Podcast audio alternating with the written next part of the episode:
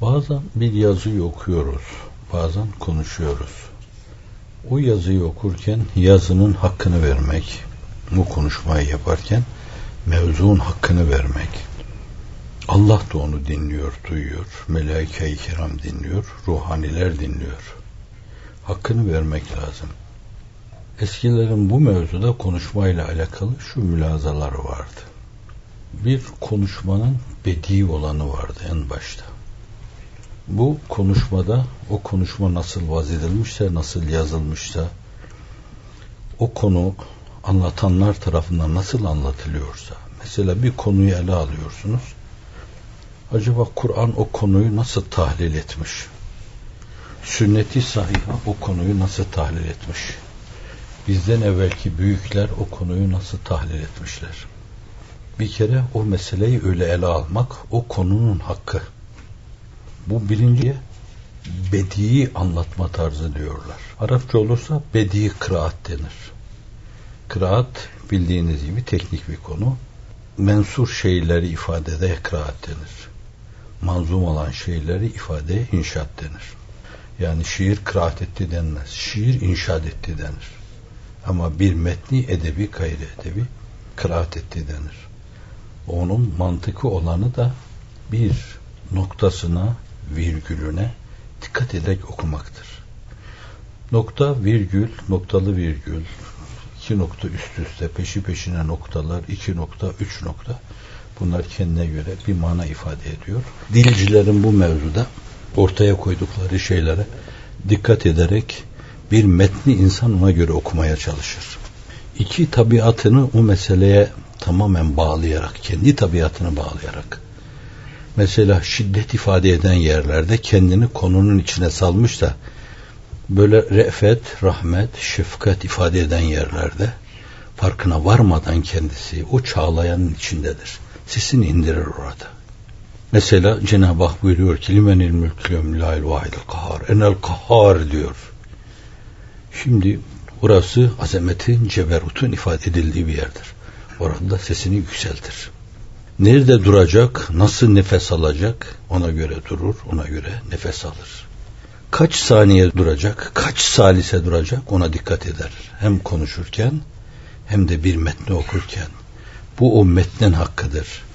Bu levhi mahfuzda ona rayetin hakkıdır. Bu Allah karşısında bir meseleyi ifade ediyor olmanın hakkıdır. Evet, buna bedi konuşma tarzı denir dilimizde bizim. İkincisi nutuk manasını ifade eden kelimeyle ifade edilir. Mantıki konuşma tarzı. O ölçüde noktasına, virgülüne belki tam dikkat etmez. Fakat yine de tam bir nutuktur. Hayvanın bağır çağırmasından farklıdır bu.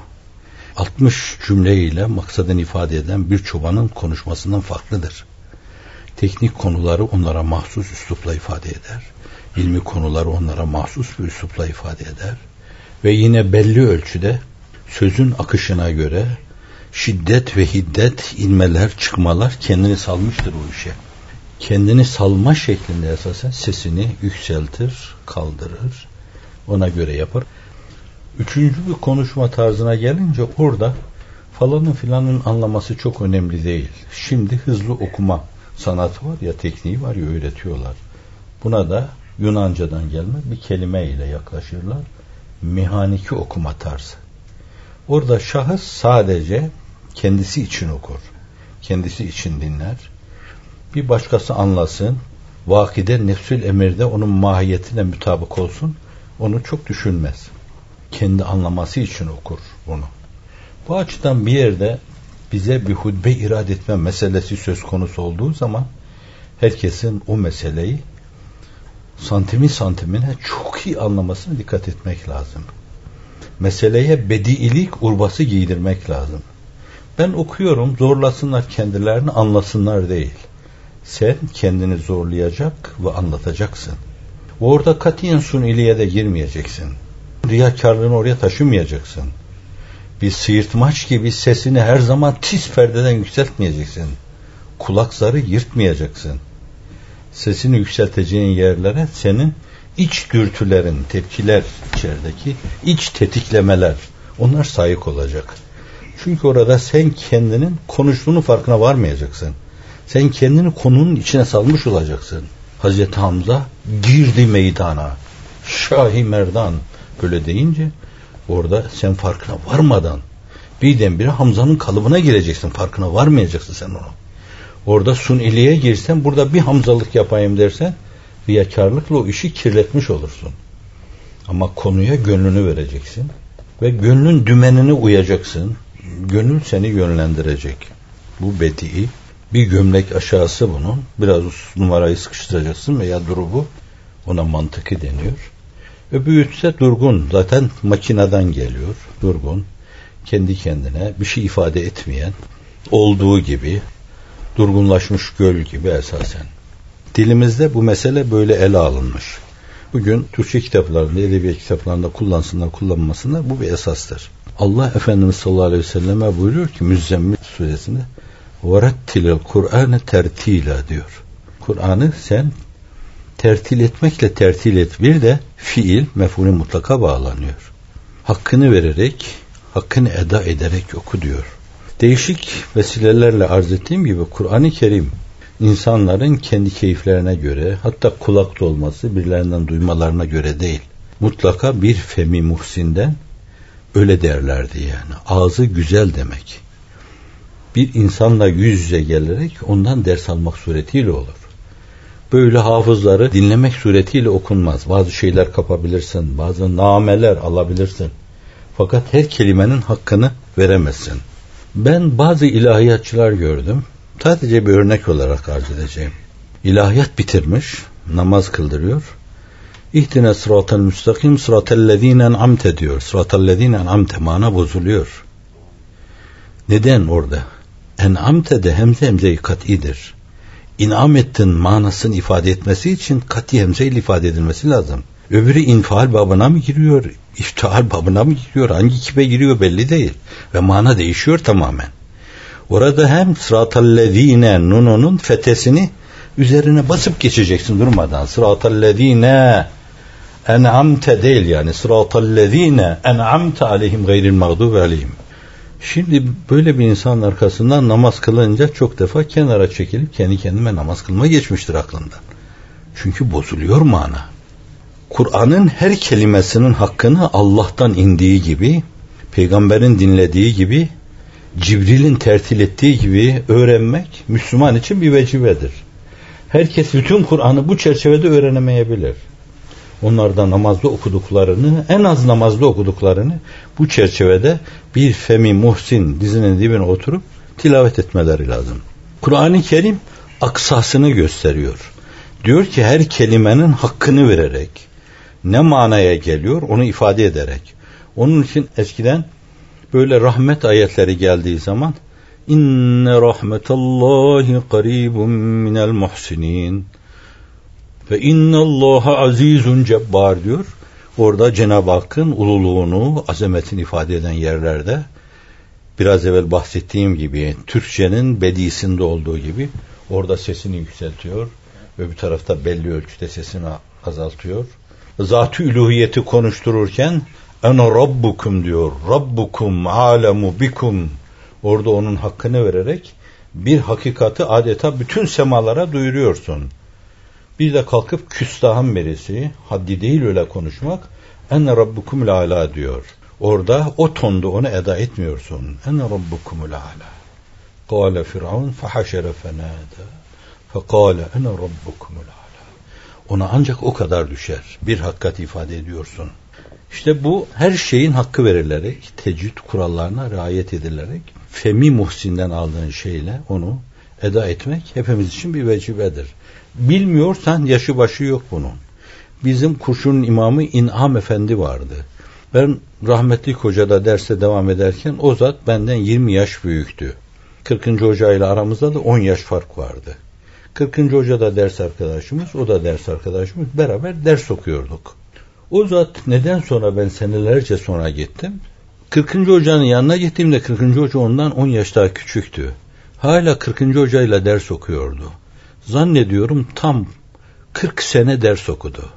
40 sene. Çünkü İslami ilimle bitecek gibi değil ki. Onun için Efendimiz sallallahu aleyhi ve sellem tertille memurdur. Her kelimenin hakkını vererek tecvide göre, o secavetlere göre nerede ne kadar duracak, neyi ne kadar çekecek, meddi tabi ne demektir, meddi mutasıl ne demektir, meddi munfasıl ne demektir, meddi lazım ne demektir bunların hakkını vererek okuyacak. Ama bunlardan bazıları vacip bazıları caizdir. Caizleri geçebilir. Netekim onu bir yönüyle belki tedvir tarikinde tecviz ediliyor o mesele. Şimdi tertilin ahlâ mertebesiyle tahkiktir. Biraz evvel bahsettiğimiz çerçevede o meseleyi eda etme. Bunu tıpkı bizim bedi ifade tarzımız yerinde müteala edebilirsiniz. Maksat neyse onun hemen her seviyedeki insan tarafından anlaşılması lazım. Senin anlaman lazım. Bunlar meselenin şekli yanlarıdır aynı zamanda. Fakat öyle bir şey ki manevi yanı, ruhi yanı, Allah'la münasebetleriniz açısından ayrı bir derinliği varsa onu da yine arayacaksanız bu şekil içinde arayacaksınız. Yani namazın huduunu, huşuğunu, haşyetini aramak istediğiniz zaman onun erkanına riayet içinde, şeraitine riayet içinde aradığınız gibi bunları da orada arayacaksınız. O ayrı bir mesele, ayrı bir derinlik o. Ve tahkikte her şeye riayet ederek o meseleyi ortaya koyacaksın. İcabında zorlayacaksın. O kıraat okuturken öyle dudaklarını hareket ettirir, ağızlarını açarlardı, ederlerdi yani. Bir mesela sup diyecekler zaman bir adama bir gün sup sup çektirirler yani. Sup, sup, sup. Sen zamanla buna alıştıktan sonra farkına varmadan sen onu tabii olarak icra edeceksin. İşte bu tertilde tahkik seviyesi. Yani hakiki o meseleyi eda etme faslı demek oluyor. Tedbir bunun bir dununda buna işte mantıki konuşma tarzı tam tekabül edebilir diyebilirsiniz.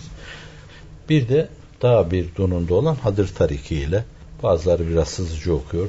Fakat yine de Kur'an-ı Kerim o konuşmada kendin için konuşuyorsun mülazasına tam bağlı olarak ben kendim anlıyorum ya falan. Öyle diyemezsin onu. Orada hakkullah vardır. Kur'an'ın hakkı vardır. Ama mutlaka onun güzel eda edilmesi lazım. Şimdi bunlar içinde mananın ve ruhun aranabileceği kalıplardır. Meselenin formülü budur yani.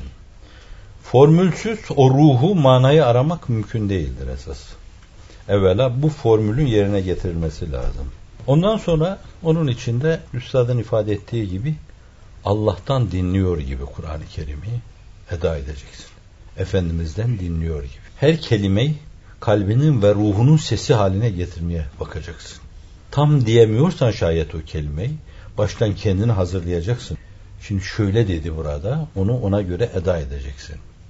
Efendimiz sallallahu aleyhi ve sellemin Femi Güheri Nebevisinden dinliyor gibi ifade edeceksin. Ve bir başka mertebe Efendimiz sallallahu aleyhi ve sellemin huzurunda ona mukabele yapıyor gibi okuyacaksın. En azından bir Femi Muhsin karşısında okuyor gibi okuyacaksın. Burada senin o Kur'an'a karşı saygın varsa namaza karşı saygının sende hasıl edeceği haller bunlar bellidir yani. Mesela sende diyelim bir hudu olacak. Yani yüzün yerde olacak. Şeklen yapmayacak. İçin seni bükecek öyle. Elinde olmayacak o yani. Sana niye büküldün deyince farkında değilim, bilmiyorum yani. Beni büktüler burada diyeceksin. Bu hudu. O bilmeye bağlı. O marifete bağlı. Bu huduun senin Kur'an-ı Kerim kad eflehal müminun ellezinehum fi salatim haşiun diyor. Huşuğa inkılap edecek. O da bir yönüyle tir tir titreme Allah karşısında. Allah'a karşı namaz kılıyor diye titreme. Allah'ın kelamını ifade ediyor diye titreme. Bir ürperti içinde olma. Sonra bunun bir üst mertebesi de haşyet. O da saygılı olma. Her tavrından saygı dökülecek. Ayakta ayrı bir saygı Allah'a karşı, rükuda ayrı bir saygı, secdede ayrı bir saygı. Fakat bunlar tamamen tabiatının sesi soluğu olacak. Bunlardan birinin içine az gayri tabiilik katar, kendi suniliğini, caliliğini sokarsa en önemli bir makamda, çok mühim huzurda çok önemli bir meseleyi kirletmiş olursun. İşte şekil, işte ruh ve mana. İşte söz ve beyan, konuşmaların bazıları ben anlamada zorluk çekiyorum. Öyle konuşuluyor ki. Bazen tekrar ettiriyorum. Ayşe validemiz diyor ki ona ruhum feda olsun. Anam benim. Efendimiz konuşurken diyor isteseydiniz ağzından çıkan kelimeleri o lali güherleri sayabilirdiniz. Bir, iki, üç, dört, beş sayabilirdiniz. Bazı zor anlaşılır meseleleri üç defa tekrar ederdi. Her şey anlaşılsın diye. Çünkü konuştuğu şeyler anlaşılsın diye konuşuluyordu. Konuştuğu şeyler bir dinin usulünü ve esasını vaz ediyordu. Şimdi çok ciddi ciddi şeyler konuşurken o şeyler insanlar aynı ile ifade edebilecekleri şekilde niye eda etmiyorsunuz? Etmiyoruz. Etmemiştik. Her şeyin bir hakkı vardır. Kelimeler yarın Allah huzurunda sizden hak almaya kalkarlarsa inanın altından kalkamazsınız. Hele her zaman durmadan konuşan insanlar bir de konuşmalarını şeklen konuşma durumunda eda ediyorlarsa inanın altından kalkamazlar o meselenin. Ve tabii Kur'an-ı Kerim'i öyle okuyanlar da hiçbir zaman o vebalin altından kalkamazlar. Kur'an Allah kelamıdır. Eda edilirken Cenab-ı Hak dinliyor gibi ciddi bir saygıyla, iç dış bütünlüğüyle, kalp ve lisan bütünlüğüyle onu Allah'tan indiği gibi ki o bir femi muhsinden talim edildiği şekilde tecvid kurallarına uygun okunduğu zaman ancak öyle okunmuş olur. Öyle okumak lazım. Ben okudum oldu değil. Şekli kendi kendine gece namaz kılarken yap. Temrini orada yap. Egzersizi orada yap. Yap yap yap yap. Kalbini döv, elini göğsüne vur. Allah'ım bana duyur bunu de. Allah'ım vicdanıma duyur. Beni böyle şeklin, kalıbın, belli formatların zayıf çocuğu halinde bırakma. Bana ufk ihsan eyle, derinlik ihsan eyle. Duyur kelamını kalbime de. Ağla, sızla. İnşallah içinizde vardır da pek çoğumuz itibariyle hayatında birkaç gece kalkıp sabaha kadar ağlayıp ne olur vicdanıma Kur'an'ı duyur diyen insanın çok az olduğu kanaatindeyim. Suyu zannediyorsam Allah beni affetsin. Ehlullah'tan bazılarının dualarında Allahum mec'al mesaviyena mesaviye men ahbebte ve la tec'al hasenatina hasenati men ebgabte Allah'ım mesavimizi senin sevgine mazhar olmuşların mesavisi gibi kabul et. Hasenatımızı da buğzuna uğramışların hasenatı gibi sayma. Bu ifadeyi biraz açabilir misiniz? Cenab-ı Allah tarafından sevilince günah zarar vermez mi? Tamam. Kelimeler çok sevdiğim kelimeler benim. Cenab-ı Hak bir insanı severse bizim kendi anlayışımız, kendi düşüncemize göre meseleyi ifade edelim. Ben onu gözden çıkarmamışsa diyeceğim. Bir insanı gözden çıkarmamışsa onca yaramazlığına rağmen, düşüp kalkmasına rağmen, tökezlemesine rağmen hala doğruluyorsa şayet bu çok olabilir.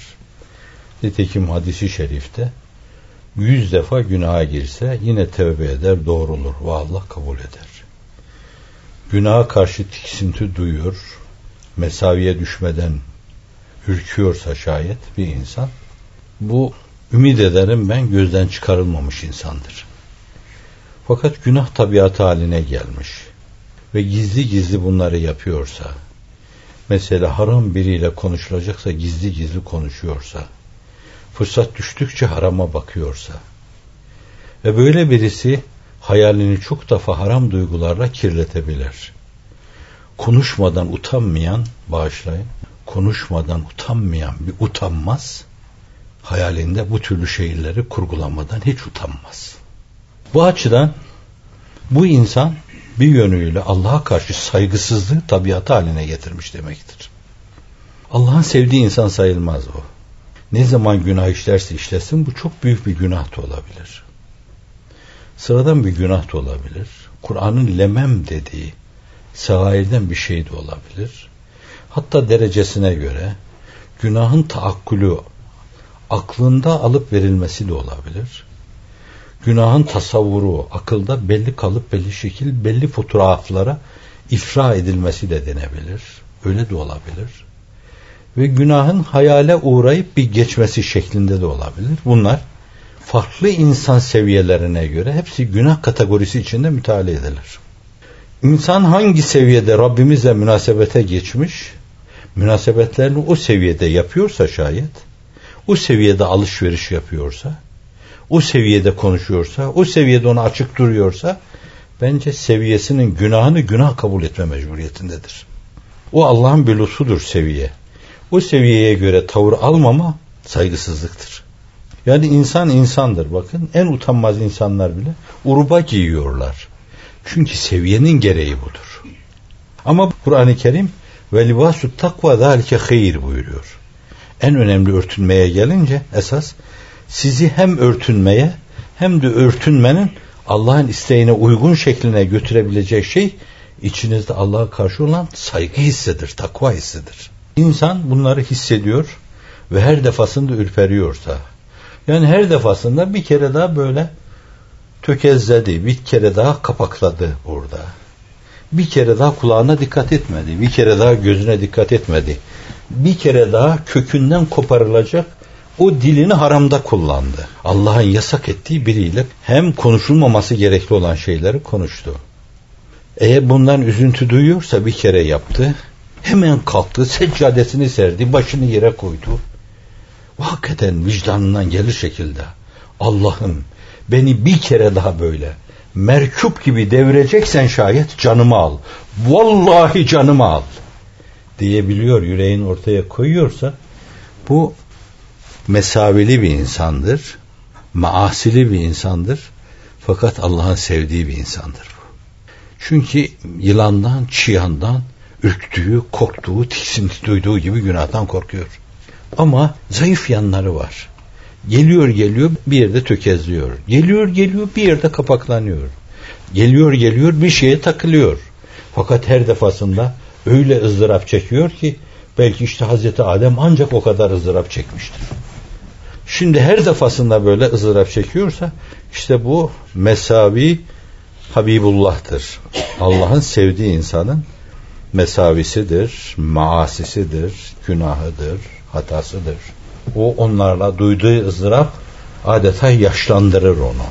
ızdıraba gark eder. Ama bazı kimseler de vardır ki onlar da mahasin içindedirler. Bu türlü yanlış açılımları, yoldan çıkışları yoktur öyle. Çok o türlü çıkıntılara maruz kalmazlar. Fakat işin doğrusu gayri ciddidirler, laubaldirler. Bir yürek hareketi yoktur bunlarda. Biraz evvel bahsetmeye çalıştığım gibi bir hudu yoktur, bir huşu yoktur. Bir haşyet yoktur bu insanlarda. Şimdi bir de bu türlü insanların ortaya koyduğu hasenat vardır. Bu şekildir sadece. Yani herhangi bir dizide, bir sinemada bir aktörün kendisine verilen bir rolü oynaması gibi bir rol oynuyordur. İçinde duymuyordur. Onu yaşamıyordur. O işi sahiplenmemiştir. Vicdanında mahkes bulmuyordur oynadığı şeyler. İşte bunun da mahasini vardır, güzellikleri vardır. Ama Allah'ın sevmediği insanların ortaya koyduğu güzelliklerdir. Öyle olmaktansa bence insan günahtan ızdırap duyan bir insan olsun, hatadan ızdırap duyan bir insan olsun. Böyle yapıyorsa bir insan, bir insanda bu ruh varsa haliyle o yaptığı mahasini de çok farklı şekilde yerine getirir. O güzellikleri öyle bir oynar ki Allah'ın izniyle, inayetiyle şuurludur. Çünkü günahlar karşısında ürperen bir insan, günahlara girmeyi küfre girme gibi kerih gören bir insan, hasenatı karşılama mevzunda da ona göre farklı bir üslubu vardır. Farklı bir edası vardır. İşte hak dostu o ince espriyi kavramış. Orada diyor ki benim mahasinimi buz ettiğin insanların mahasini gibi değil. Günahlarımı sevdiğimliklerin günahları gibi eyle diyor.